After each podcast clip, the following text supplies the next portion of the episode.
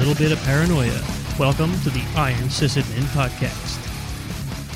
Welcome, everybody, to tonight's episode of the Iron Sysadmin Podcast. I'm your host, Nate, and joining me tonight is Uncle Mark with what I assume is tasty bourbon. My fun Buffalo Trace. I actually have a bourbon emergency. I've got maybe one more dose left. Is that a burb, burb, burb emergency? A burp emergency, sure. Yeah, Should- a- is the music still going? Yeah. That was kinda. weird. It'll keep going. Do you not hear it? All right.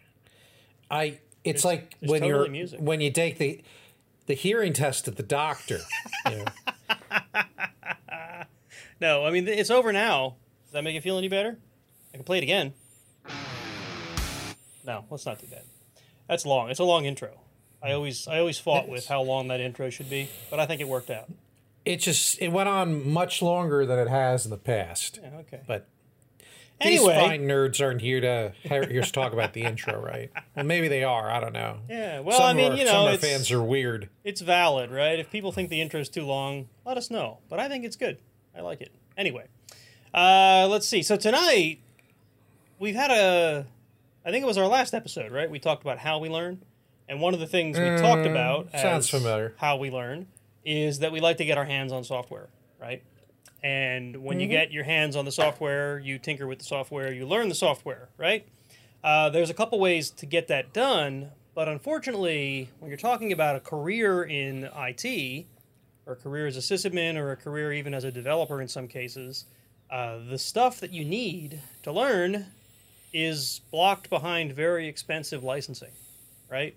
And so A how do you sure. how do you get your hands on it to learn it? So, what I wanted to do tonight was talk about a couple ways you could do so, and then I even went through and I made I don't know, it's not exactly an exhaustive list, but it's a pretty big list of different pieces of software and where you can find demos and trials of those of that software. So we're going to go through and we're going to talk about each of these.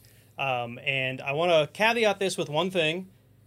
I didn't like call sales reps or whatever and ask about education licenses or anything like that. Those may very well be options for several of these things, right? I didn't like dig that deep into each one of these. I did quick Google searches. I looked around their websites. Some of these companies made it very hard to find free versions of their software or demos of their software. So if I missed something, I'm sorry. that's all I'm. That's all I'm going to say about that.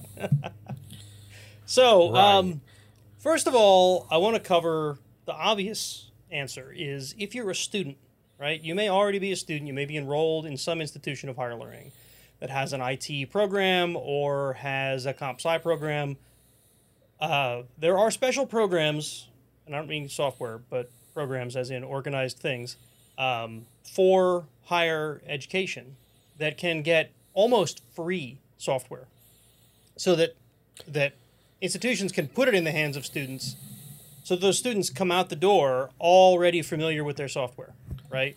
I think we call that already addicted to that particular. yeah. So where, some of where, that where so, yeah, Yeah, where some some, of them believe to- that they honest they honestly can't use a spreadsheet or write a word processing document unless the application is from Microsoft. Right, right.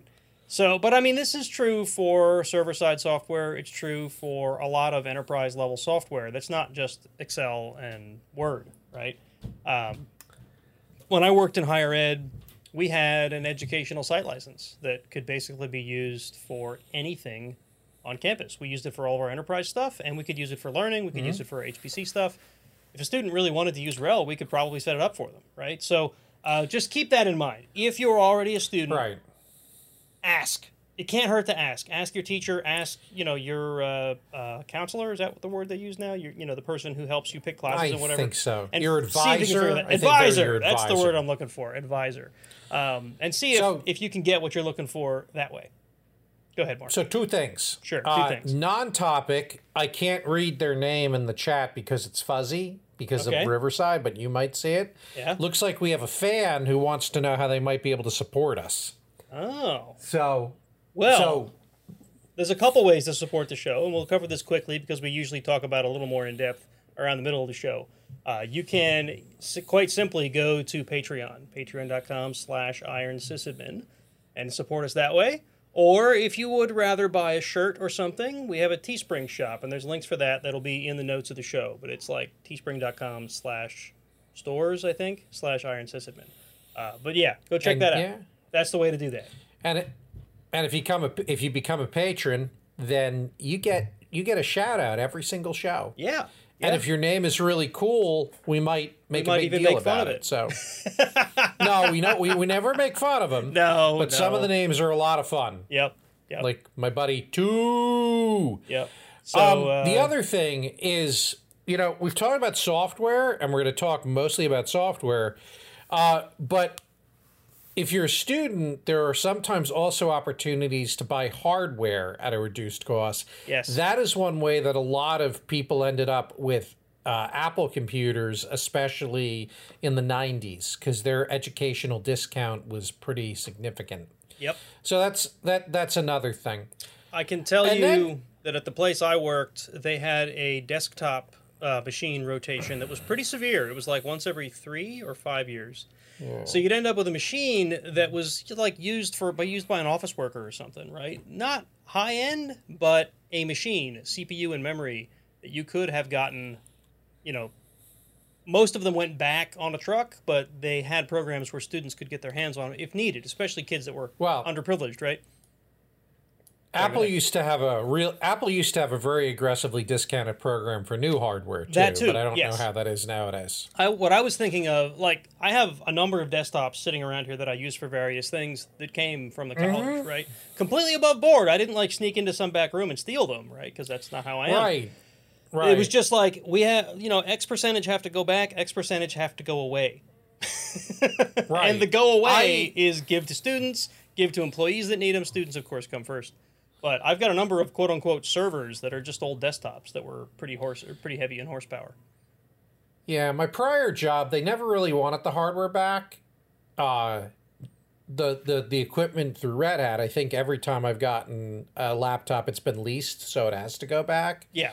But but at Merck, there was an awful lot of hardware that just got effectively obsoleted. Yeah. And if you wanted to take it to use, you know, as a home lab or something, that was not ever really an issue. The other the other obvious answer, um, before we start talking about, you know, getting demo versions or free versions of commercial things, there's a huge amount of software that's legitimately legally free. You know, open source Yep. and free software you know we talk about the free aspect of free is in freedom we can look at the we can look at the source code we can know what we're running Yep. but this is where the free is in beer is obviously We're gonna- really important We're going to touch on a number of those too, because there's there's a number of things that you can pay for. For example, Red Hat Enter- Enterprise Linux, right? You can pay for that, or there's lots Mm-hmm. of ways you can get it directly for free, or you can get Yeah. a derivative of it for free, right? And there's a lot, a ton Right. of open source programs that are pro- projects that are just like that.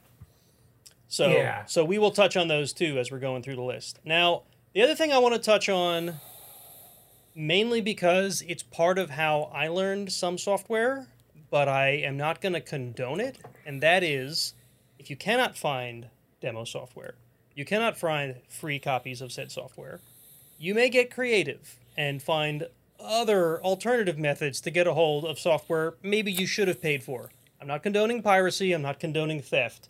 However, in my heart, I feel like if the purpose is to learn a piece of software so that you can you can then later afford to purchase those things, eh, I don't know. That's kind of a gray area.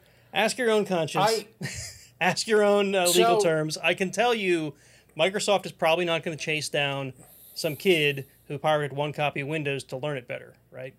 They're looking for the enterprises that are I mean, using it a lot. My Oracle I- might. I, I, I, yeah, friggin' Oracle.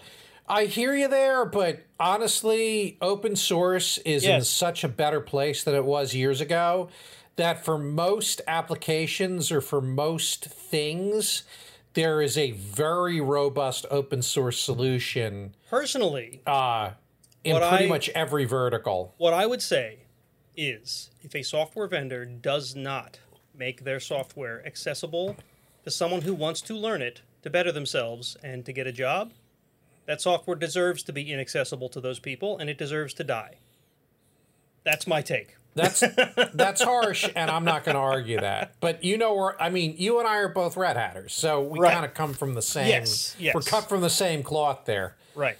So, all that out of the way, um, I, I've organized these into sort of categories. I started with operating systems. We're going to talk about VM stuff. We're going to talk about just sort of industry tools and software, um, and even cloud providers, right?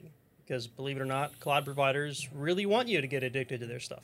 Uh, I mean, really want you to Oh, learn their so stuff. much, so much. So in because fact, that's really that's that's really where a lot of that's where a lot of software dollars are going to be coming from. In the already, there's a lot of dollars flowing through that these serv these cloud services, but that's that's just going to become more and more so over time. right. I really believe that. Yep. So, um, sorry, I just thought of something I wanted to add to the notes here. But uh, we're going to start with um,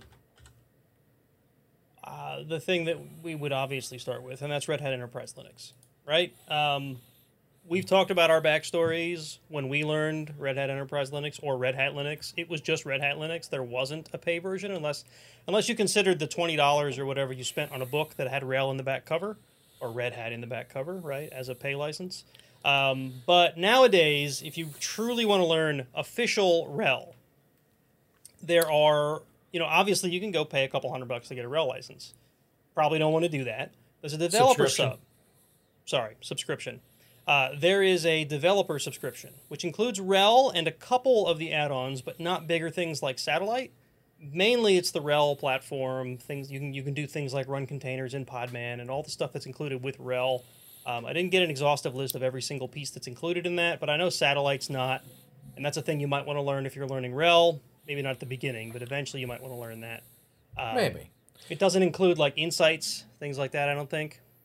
Am I wrong there, Mark? Does it include uh, insights?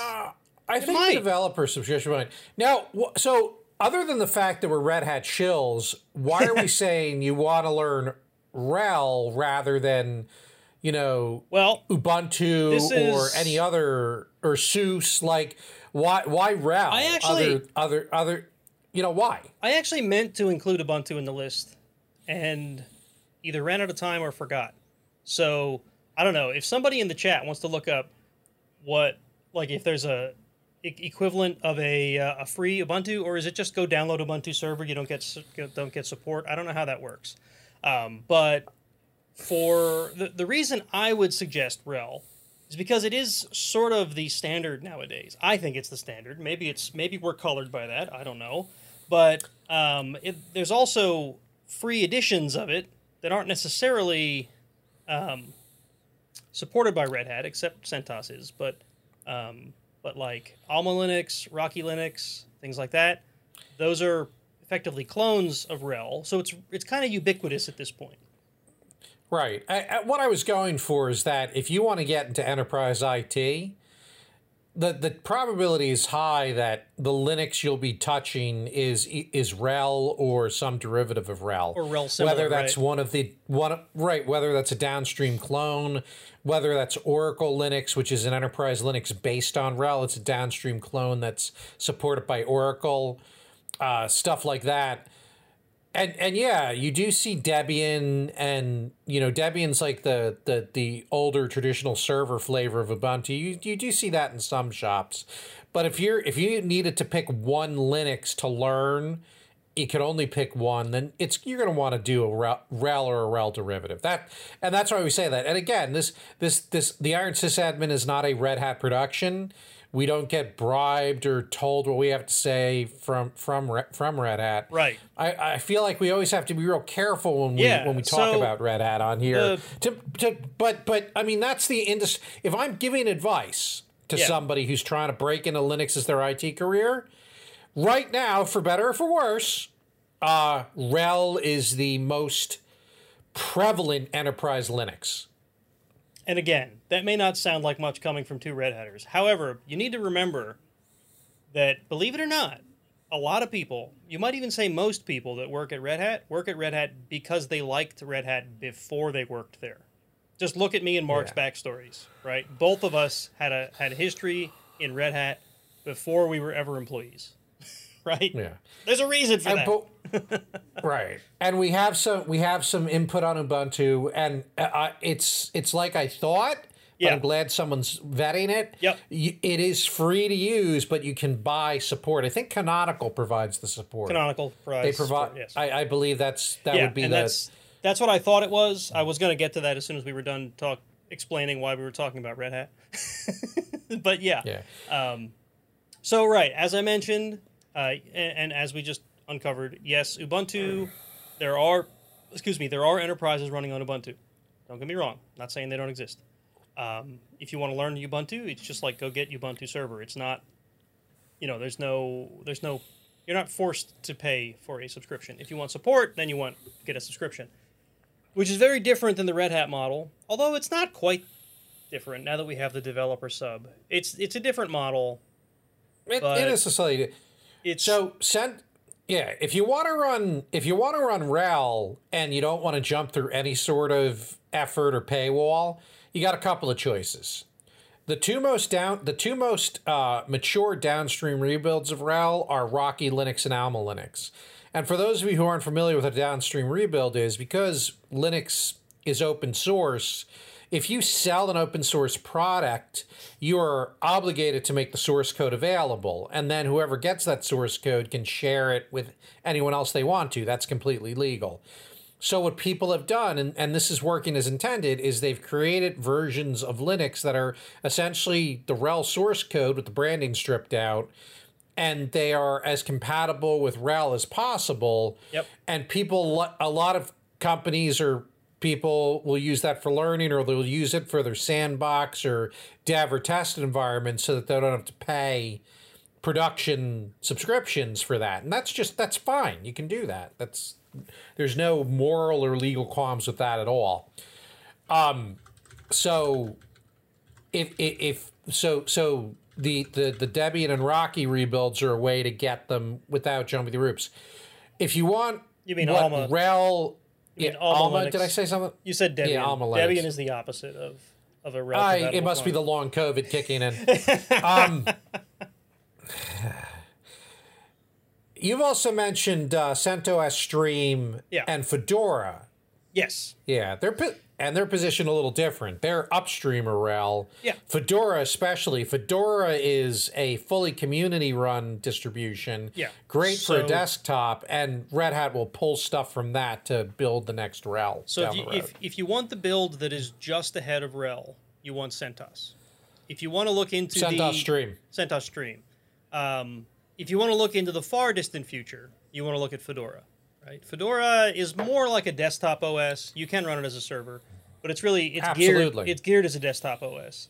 Um, and you know as it, as it should be, sort of like Ubuntu is kind of geared as a desktop OS, and then there's a server version of it. Uh, Fedora is sort of like the, you know, the desktop that that feeds into CentOS.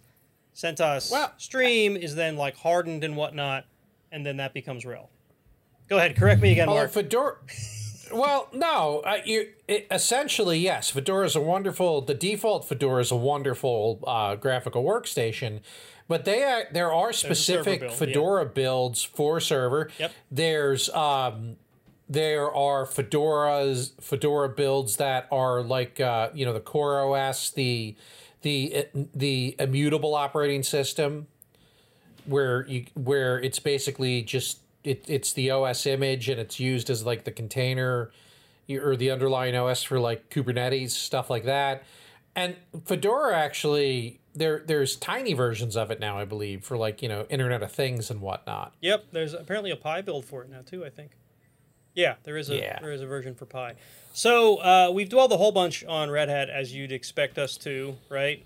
Yeah, we're gonna run out of time. so, uh, So- Welsh Welsh lad in the chat had I think that's how you pronounce that Welsh one lad Welsh lad whatever uh, in the chat who apparently knows a whole lot more about Ubuntu than we do has enumerated a number of things. One of which is that Ubuntu server is free. Ubuntu LTS is the long term support, which might be a little more uh, com- comparable to the target of RHEL. Uh, that's also free. And then, of course, if you want support, you just pay Canonical, right? So, um, Yeah, and they'll, they'll, they'll help you out. So if you want to learn Linux on Ubuntu, just go grab Ubuntu. If you want to learn Linux on RHEL, there's a couple options. You can get the developer sub, you can get CentOS Stream, you could get Fedora, although Fedora is not going to be guaranteed to be the same as the current release of RHEL. Just keep that in mind. It's a good way to, like, if you want to run that on your desktop so that you're like immersed in RHEL that, or in Linux, that might be a good way if you intend to run on RHEL. Uh, these are all just, Yeah. you know, right, some various options. Uh, he also said that, I assume with the name Lad, it's a he, that person in chat also said that uh, apparently Ubuntu is the, the most common uh, distribution run on the cloud. I wouldn't be surprised about that because I'd, I'd be curious where that where that statistic comes from because I know things like Amazon don't run RHEL or Ubuntu; they run Amazon Linux, which is surprisingly similar to RHEL. See here, but but here's something I've noticed. Uh, often when you find instructions to set Yep. something up on Linux, the default instructions are going to assume you're using Ubuntu. Yeah, because a lot of think what is- hobbyists run Ubuntu. Is my take on that. Right. And I and I think what's kind of happened is that the folk who who have organically been picking Linux up and, and, and Ubuntu is developed with these folk in mind will grab Ubuntu first and then and Ubuntu has sort of won the hearts and minds of the air quote younger developers and folk in the Linux sphere. So so that that doesn't surprise it wouldn't surprise me at all that numerically Ubuntu would be possibly the most popular version of Linux if you look across all cloud environments. But again, yeah, I, I don't know where that number comes from either.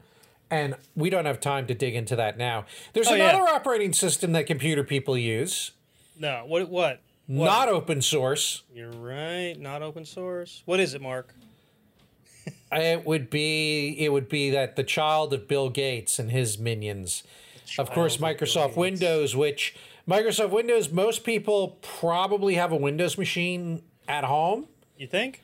Uh, but you know, the version of Windows you're running on your desktop is not necessarily the same version of Windows that will be in a data center or in a big company because Windows has server variants as well, and they have all sorts of other technologies wrapped into them.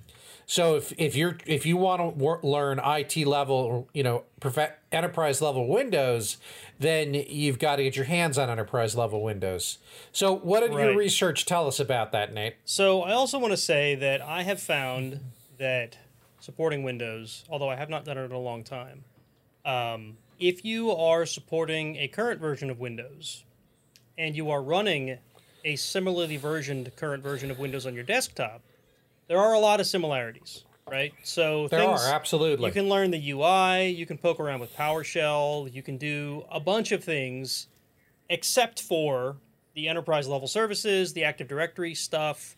If you want to learn that stuff, then you're going to have to get your hands on actual Windows Server. Uh, and to do right. that, I, I sorry, go ahead. And no, I saw that at Merck because at the beginning of my career at Merck, I did desk side support, which was a mix of Mac OS and at the time Windows NT, which then phased into Windows XP.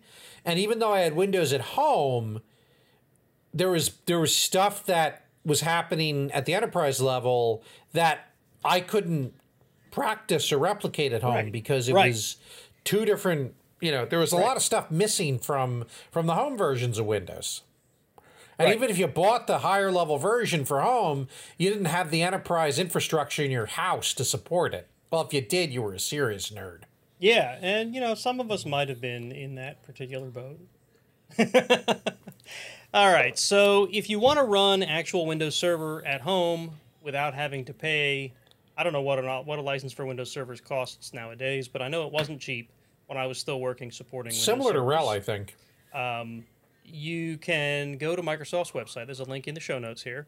There's actually a, uh, a sort of a free trial where you can run it. I think it's 60 days, but don't quote me on that. It might be 180. It might be more like 30. Um, I used this when I was actually trying to build a demo for a customer once, so I do know that it worked. However, now if you go to their website, it's not as easy to find, and in fact, I wasn't able to find. I was able to find references to free Windows, but I wasn't able to find the download link. Now, I spent 10 minutes on this. Hopefully, uh, if you go there, you can find it. However, there's another option. And we're going to talk a little bit about cloud providers later. But Azure, which of course is Microsoft's cloud, Azure. Azure. I don't know how to pronounce that because you know, Mark's going to make fun of me now that I can't pronounce Azure properly, right?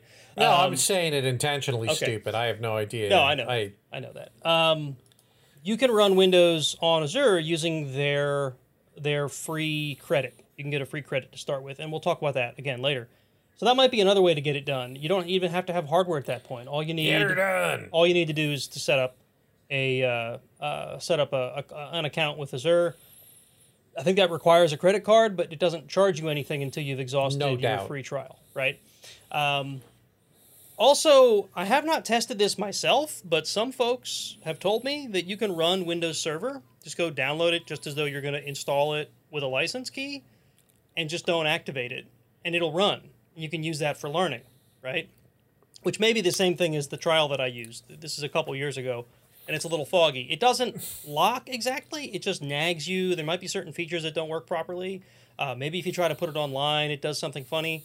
But if, if you just need the lab on Windows Server, you could probably do it that way. And I don't know the legality of that. I'd imagine if you're not doing a production workload on the thing, no one's ever going to care or notice. I would imagine there's enough nagware and crippled stuff if you don't activate with a certain amount of time that, you know, Microsoft probably builds it to, dis- you know, to stop people from trying to do that. Yeah, um, I, And I'm sure. I'm sure that you will run into limitations when you try to put things like into production on a non-activated Windows server. Well, how would it know? Well, I mean, it would know that it's not activated, right? Yeah, but how would it know you're trying to put things into production? right, right. Well, right. That's valid. That's valid. So JSCAR says it looks like it's 180 days. You can run for a few Windows servers. Yes, for 180 days, you can run a few Windows servers. So, right. The magic number may be 180. So the person who told me, I think it was the mentor told me in our Discord when I asked about it. Um, Discord. it's obligatory. I have to hit the button. Um, Absolutely. I think 180 sounds like the right number. Maybe he hadn't reached that. Maybe he knows better. If he does, he should hop into chat and tell us so. But anyway, uh, Windows, you can probably run it maybe for up to 180 days without paying for it. Uh, after that, I hope you've learned everything you need to start a job. Now we've got some more interesting platforms, in my opinion, under that. Okay? So now we come to things like your virtualization and your container platforms Yep. because in the enterprise, the bare metal single box server with a single OS on it is becoming something that's less and less common. Right. So if you're a hobbyist, you owe it to you, who wants to break into IT, right? That's that that's our that's the person we're talking to Right. likes likes the idea of getting into IT and wants to practice for it, then you're going to want to know virtualization, which is the fine art of breaking one piece of hardware into many smaller machines, Right. and or containerization Right. which is taking applications and putting them into much smaller pieces but and those containers run uh, directly on an os that supports containers although once you've got more than a few containers in that situation it becomes unmanageable so usually the next step is some sort of container management platform such as docker swarm kubernetes or openshift see i'm trying to be vendor neutral as much as possible Right. but I did not mention Tanzu. Shit, I just mentioned Tanzu. Uh, nobody wants Ah! Tanzu. So I think I just got a message from JSCAR with links to uh, where to go get Windows trial, but I'm not. I'm not going to distract the podcast Later. by doing that. Later. I'll, I'll try to get them and throw them We're- in. If, if we're at the bottom JSCAR, if you want to, if you can or cannot, throw them into uh, uh, uh, the chat. Right. So we got a bunch to get through yet. So right, Red Hat OpenShift is one such platform. Uh, OpenShift, of course, is a container management platform. It's based on Kubernetes. If you want to get the real, true Red Hat OpenShift experience, you're going to have to get Red Hat OpenShift, which I do not believe we have. We may have trials for, but they're not. There's not like a dev sub like there is for RHEL. Maybe there will be someday.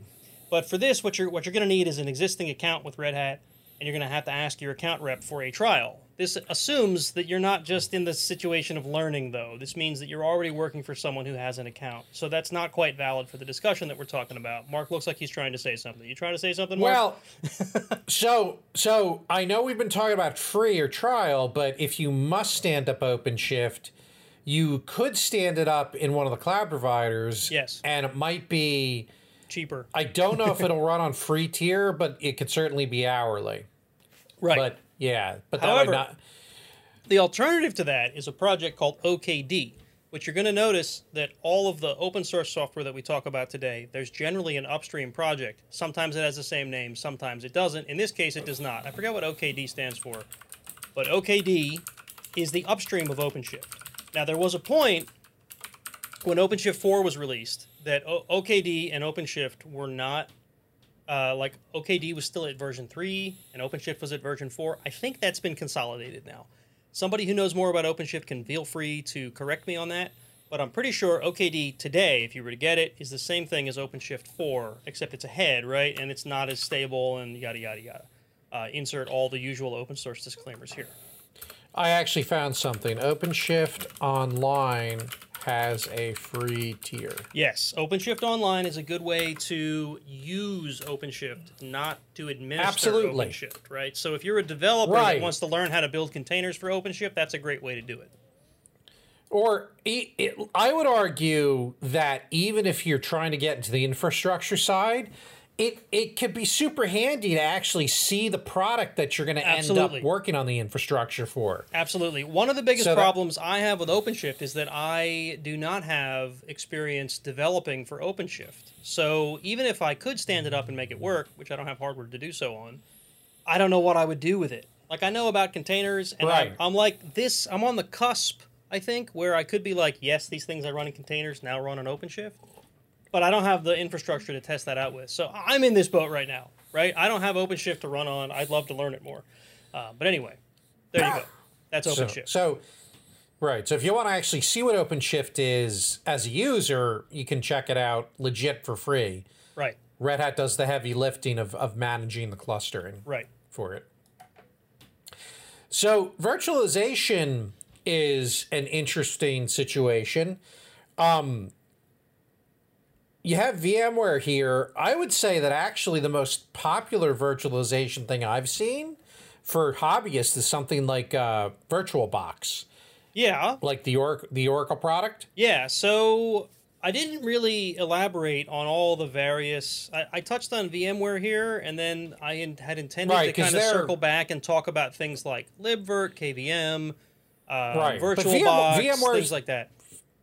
VMware is the RHEL of virtualization, or the Windows of virtualization. VMware it's is kinda the ubiquitous, enterprise platform if you're trying to get into it. Right. So that is the Right. one to try and learn. So VMware, uh, I was actually kind of surprised by this. I, I've always had this opinion that Okay. VMware is like the Microsoft of the virtualization world, and they want, or the Oracle of the virtualization world. It seems like they're really not that bad. Uh, they have Not as bad as Oracle. not as bad. No one's as bad as Oracle, I suppose. Uh, but VMware has a surprising number of public demos and trials that you can go to, and I put a link to that to the site where you can do that. It's just vmware.com/slash try vmware.html. Um, there's also a bunch of online labs that you can just like tinker with stuff right there, which is you kind of expect, That's I guess, cool. from a virtualization company, right? Uh, so that's that's kind of cool. There's lots of ways to get that done. Um, at least to, to tinker with it. And I think this is still true. However, I wasn't able to get my hands on it. There used to be, and I think there still there still is, right? The VMware hypervisor is VMware ESX or ESXi. There was a point where it was free. You could just go get ESXi, run it on a machine, and run VMs on it. The thing that was not free was vCenter or vSphere, that which is the thing that makes you makes it clusterable, right? So in order to do that, you had to go buy it, right? I do not know if they still have that platform. I wasn't able to validate it. I found lots of information that said yes, it still exists, but I wasn't able to find it on their website. So Yeah. maybe it's They- still there. At least they have their VMware Workstation Player, which is good for running a single virtual machine, and that's that can be used for free for non-commercial use.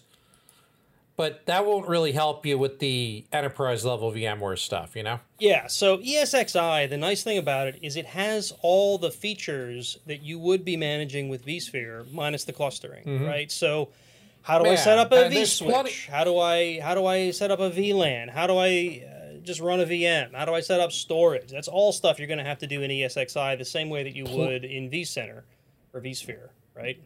Sorry. Right. Plenty to learn Yeah, right. And th- without these are needing the with without needing to manage multiple clusters. Right. And then what you'll what you will find is that when you are working in a job that runs vSphere or vCenter, all of the terminology is already familiar to you. You just have to learn how to do it with the clustering piece, right? So, which is different. Don't get me wrong. Uh, it's not it's not like one for one, but you have the, the the basic underlying knowledge already, which is great. It's not that bad. Right. So, um, let's see here. And like I said, there's lots of alternatives. We talked about um, VirtualBox. We talked about VMware Player, uh, libvirt with KVM on top of pretty much any Linux distro nowadays. Uh, you can Right. virtualize and learn some of the techniques you would use for virtualization. It just won't be the same terminology and the same interface that you would get with VMware uh, for free. On top of that, uh, RHEL or CentOS with the the web console has a very nice management uh, console for virtualization. That's how I. That's how I manage my home lab. Ninety nine percent. There's a couple of virtualization tasks you still need to drop the command line for, but most most day to day stuff you can do with the web UI. Right, right. So, right. All right, so uh, there's lots of other options for containerization and virtualization. Again, I didn't touch on all of them. I kind of touched on some of the big names. Uh, there's Kubernetes itself, if you don't want to do it with uh, with with OpenShift. Um, there's Docker Swarm. Is Docker Swarm still alive anymore? I think it is. I, I presume I presume it is. Um, I'm just trying to be polite and mentioning it. I have There's no also there's also just the base level Docker and Podman, right? And are there other container runtimes nowadays? There was Rancher, was it? Rancher was another one. No, Rancher is another management platform. Anyway, there's a bunch of options out there. Uh, let's see here. All right, so industry software, I touched on two. There are a billion and a half that I could have touched on. One of them is one that we mentioned earlier on, and that's Red Hat Satellite. Uh, I only bring this up because if you're going to be running a large RHEL infrastructure, you're probably going to want to know satellite so that you can manage that infrastructure, right? Uh, there's also things like Ansible Tower, which I didn't, not Tower, it's automation platform now, which I didn't put in here, which I should have. Uh, I'll probably add some links for that. But first, let's finish talking about satellite. Satellite is included with most RHEL subscriptions. It's not included with the RHEL development subscription, which is kind of unfortunate. But I guess I can understand why it's like that. Uh, that's for that's mainly Yeah. for developers, right? Not for like a having to manage a large fleet. Um, but the good news is, when- as you could expect, there's an upstream project called Katello. Katello and Foreman essentially are the two major projects that come together to make satellite. If you run the Katello project, you basically have satellite with a different UI and less stable code base. not as and not as many features. And for those of you who are like, well, what the heck does satellite do? What's Nate mean by manage? Satellite's biggest job is to essentially provide a way to manage patching for systems. Uh, it also will let you deploy systems from bare metal, from templating, and it will let you run. Um, ver- it, it, you can also deploy uh, arbitrary remote execution jobs across your fleet using using uh, Bash, using Ansible, and we've de- we're kind of deprecating Puppet, but for a long time Puppet was the uh, the config management piece of it. Yep, yep. You might call it a lifecycle management tool. I think that's the right industry term for this. It yeah, But ninety nine percent of the use cases with satellite revolve around patching. Right.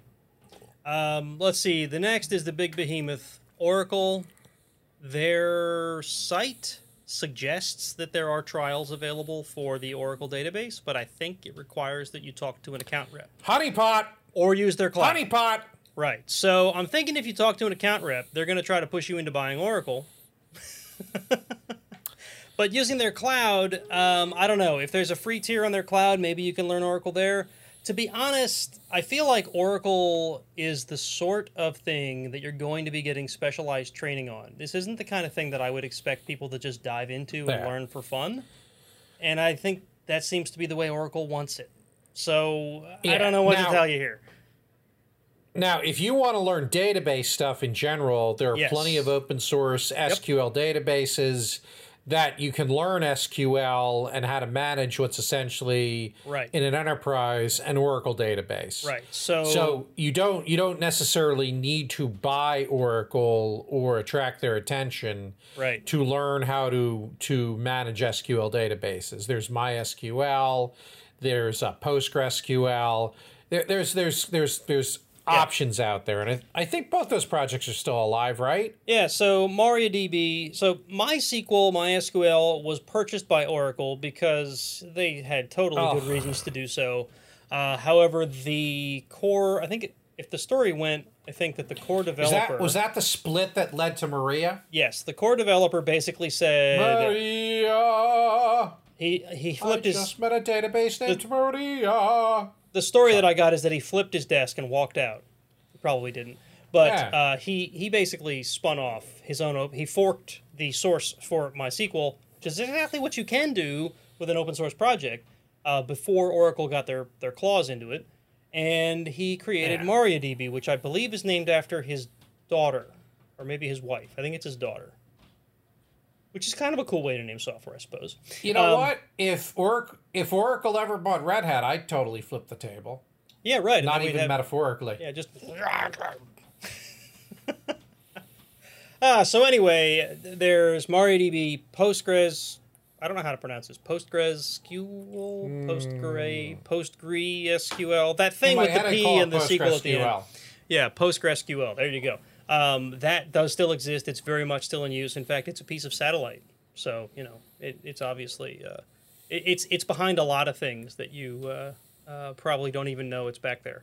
But that's another. Some people say It's that that, there. that that's an open source competitor to Oracle. Like that's that's how enterprise ready it is, right? So there you go. Fantastic. Um, and that's completely free. There's no company behind that, as far as I know. You can buy So- support from what is it, Crunchy Data? I don't know. So it's a anymore. project, not a product. Right. It's a project, not a product. Um, right. And of course, there's lots of other database things, but we're not going to talk too much about those because we are already 45 minutes into this. I thought this was going to be like one of these softball things that we just we're done in 15 minutes. Dude, we have a we have opinions. We do have opinions. All right, so the last category we have are software as a service solutions and cloud providers, right? I just lumped them into one because they're kind of similar. Uh, you've got the big behemoth, uh, Amazon Web Services, AWS. They have a free tier available. You sign up with a new email address that they don't know about and have not already granted the the free tier to, I believe you get a whole year of free tier level uh, services, right? There's basically, I- I'll use EC2 as an example. Their bottom tier machine on EC2 is free tier capable. I believe there are both Windows and Linux variants of that, but don't hold me to the Windows side, where you can just spin the thing up, run it as many hours as you want within uh, their cloud, and you get that free for a year, which is a great way to go and learn how their interface works and how to work with with Amazon. And, uh, and don't then you pay. Well, no, you, well, you will pay at the end of a year. Not like you pay for the year you used, but you will pay. I know, I you understand know, that. Yeah. So the thing you want to be careful of is leveraging free tier on any of these providers and getting hooked to the point where you can't leave. Then at the end of the year, you get hit with a ten thousand dollar bill every month, right? Yeah. Mark is mimicking. Mark is mimicking that he's been hooked I by was- a finger fish hook. Right. yeah.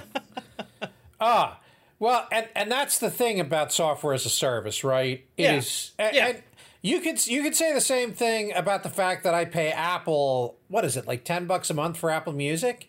Yeah. And, and if I ever stop that, I'll lose access to like all the song, like mo- a lot of the songs on my on on my phone. Oh yeah. Yeah, I'm the But same way with just so Spotify, right? Like I'm so used to it's it, I so just pay for it. friggin' nice. Yeah. right. But the other thing to consider with these cloud providers is that not only can you learn the service itself for free, you can learn the operating systems that you're using They're on them for free, right? So Amazon Linux is a whole lot Yeah. like RHEL and CentOS. It feels a whole lot. It you might even say that it's, It's just a a, clone. It's a, it's a no, it's a downstream rebuild. Yeah, I guess that's what I meant. It's a it it's a down it's legit. It's, It's, it's, open a source. yeah, it's no, no, downstream yeah, I know that. I know that. I'm not saying they did anything nefarious. I'm saying that that's what that's probably what they did. They forked RHEL or CentOS or something, and now they've got Amazon Linux. Um, but it's a great way to just like get familiar with the command line and do things, right? Uh, the next cloud provider is Google Google Do Compute things. Cloud, GCP. Um, same deal. Well, not the same deal. Same deal as the same You down with there. GCP? But there yeah, is- You know me. You down with GCP? It looks Yeah, like you can know get me. if Mark would stop singing. It looks like you can get a three hundred dollar credit, but I think it's time limited if I remember correctly. Uh, but you get a three hundred dollar credit to run on Google Compute Cloud GCP. You down with GCP? Yeah, go ahead, sing it again. Um, so that's, an, I that's can uh, hand over heart. I've never used GCP. Neither have at I. least not directly. Neither have I. I So- assume we're using it when we use like the Google apps and shit. Yeah. but I've never actually. I've never looked administered a their, thing on it. I've, I don't. Yeah, I've never used any of their EC2 equivalent. I don't know if you turn it on and you get a Linux prompt, or if you if you have some sort of a container based thing, because that supposedly that's where Kubernetes No came clue. from. Came from GCP. So, Absolutely. you know, the work. um, I the know work done at Google. I know Ed Skoudis runs the Holiday Hack Challenge on top of Google Google Compute. Oh, he does. That's right. Yeah, so he's talked about it. You know, I don't know. I don't know exactly what that. I'm not like. saying they're bad. I'm just No. saying I've never used it. I like agree. I've been on I've been on Amazon's console. I've been on Azure's console, Yeah, what I and what I don't know is what you get for that three hundred dollar credit, right? Like what what kind of experience are you going to get? But if you're going to be working for a place that uses it, whatever experience you get is going to be valuable. Uh, then Yeah. there's Azure. Azure. You also can get a two hundred dollar credit there, but it only lasts for thirty days. Effectively, this is a thirty day trial, right? Because I, I like. If, if you right. use up a two hundred dollar credit in less than thirty days, you're doing it right. or That's 30 all I'm days. Yeah, two hundred dollars or thirty days is basically what you get, or two hundred dollars then no th- thirty days or two hundred dollars. Yeah. Anyway, don't don't think too hard, man. Your head's once gonna pop. once one or the other is exhausted, your trial is over. So if you spend your two hundred dollars in one day, you're done. Uh, but mining yeah, Bitcoin or some shit like Right. that. and that's probably why it's there. uh, then there's also smaller providers like DigitalOcean. They've got a 60 day, $100 trial. I can tell you that $100 on DigitalOcean can easily uh, get you past 60 days because they they are well priced, I think. I use them myself. Um, you know, I really should have reached out to all these providers and gotten trial codes. I just thought of that. That would have been the sneaky. You mean the giveaway on the show? That would have been the sneaky uh, make Iron Sysadmin money way. Yeah, But I didn't do that, like folks. These are all just links. All right. Uh, then there's Linode, which I know supports a ton of podcasts like us. You can probably find a cool promotion code for some podcasts that you like. Uh, you can get a hundred dollar credit there. Maybe some of them are for more. I don't know, but you can go right to their website and get a hundred dollar credit. They always have. I check them out. They have a bunch of promotions Yeah. that apparently cycle fairly regularly. I've I've kind of always wanted to try out Linode because they seem like uh, they well, they're half. They sound like Linux. Well, they are. That's what they are. They're they're basically a Linux cloud provider. Uh, but I've always wanted to try them out. They seem like they're cool. They seem like they get it. Is what I'm what I'm getting. They seem at. like they're not evil like Amazon. They seem like they're not evil like Amazon. Although DigitalOcean has proven to not be too evil, so you know I don't mind them. Um, well, they're calm and soothing like the ocean. they're calm and soothing like the and they have a whale in their their their stuff. We have one left. We have we have one left on the on the list here, Mark. One. I know we're losing you. I was just doing the whale song. Uh, the last one is GitHub, and I included it because you might think GitHub is free, but um, there I've used. I've never paid him a dime. well, there's an enterprise tier, right? However, all right. well, to would that get simply use GitHub, right, and push and pull code and contribute to projects and have an account and have private and public repos, that's all free. So go use it. Uh, a lot of development teams use something similar to GitHub, if not directly GitHub. Uh, you won't get the like on-site private repos that you can get if you have enterprise. Um, I did put a link to the enterprise stuff so you can see what you get differently. But I'm going to recommend that if you're going to be a developer, or honestly, at this point, even someone managing infrastructure, you're going to want to be familiar with Git. And a good way to do that is, to interact with GitHub, right? So It's a It's good, good. skill. yeah, it is a good skill.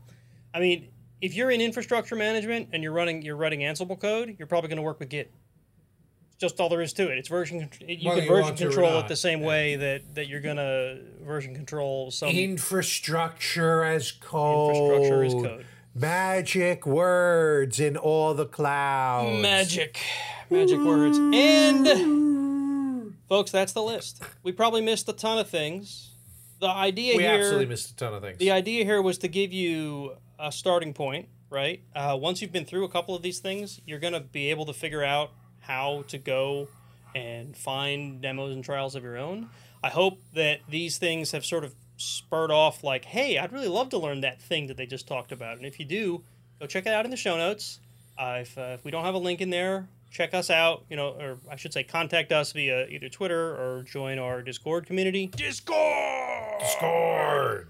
and we can talk about it there. Um, personally, I believe the best way to get into IT and learn these things is to just get in there and get dirty. Get your hands on these things, try them out, figure out how they work, Do the thing. do the thing. Do the thing some more. Don't read Break about the thing. Don't just read about the keep thing. Keep doing the thing. do the thing. Do the thing over and over again, and you will eventually learn it. I feel like I've talked a whole lot this part. You did, but it's okay. I'm almost out of. I don't want to call it a white. It's a white Ukrainian. I don't know if there's a different. Gasp. Is there is there a different drink called a white Ukrainian that I just trampled all over?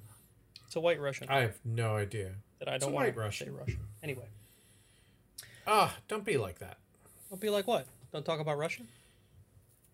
We don't talk that up. Bruno. I knew it. no. I knew it. We don't talk. I knew it. All right, folks. So that concludes part one of the show. We hope It's not like it was a white Putin. He's the one you don't want to talk about. white Putin. Yeah, I guess the Russians themselves aren't so bad. It's it's the guy No. leading them. Right. Why don't they just turn over their government or something?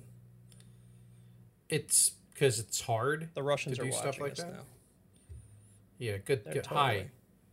Das Vidanya. Sorry, Well, I don't know what I just said. It was something right. Is Das Vidanya goodbye? I have no idea. I've heard it. I don't know what it means. anyway, folks, uh, that'll end the first part of the show. We're going to go to a break. Uh, if you are listening to the first part of the show and you want to hear us banter about stuff we're doing and kind of the news, you should tune in to part B of the show. If we don't see you in part B, then thank you for listening to part A. If you want to support the show, Yay. check us out Yay, on you. patreon.com slash iron sysadmin you can buy shirts at teespring it's down here somewhere teespring.com slash I need to hear about this Where- all where's again the- in part B. the stupid- you are you are but if you've only listened to part a i want you to hear it because it's important this is how you support the show mark don't you want people to support the show teespring.com slash stores slash iron sysadmin uh, check us out on the social medias you can find the Iron Sysadmin podcast. You're a smart person. I have faith in you, and we're going to go to a break. Um, Do the thing. I need to find the Push button. button, Frank. It's here somewhere. Here it is. Nope. No, here it is. All right. We're going. Push the button, Frank.